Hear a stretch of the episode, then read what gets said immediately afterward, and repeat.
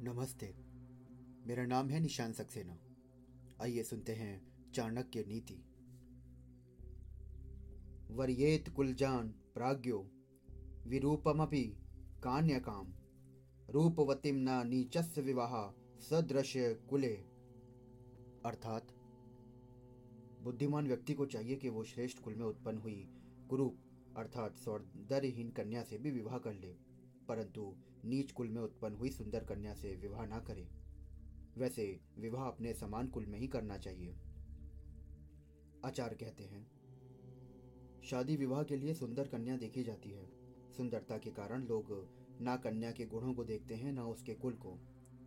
ऐसी कन्या से विवाह करना सदा ही दुखदायी होता है, क्योंकि नीच कुल की कन्या के संस्कार भी नीच ही होंगे।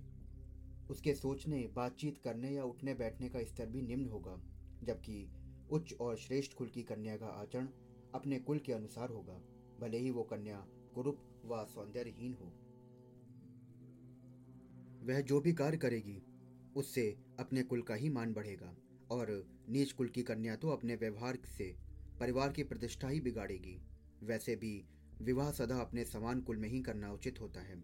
अपने से नीच कुल में नहीं, यहाँ कुल से तातर, तात्पर्य धन संपदा से नहीं परिवार के चरित्र से है। धन्यवाद।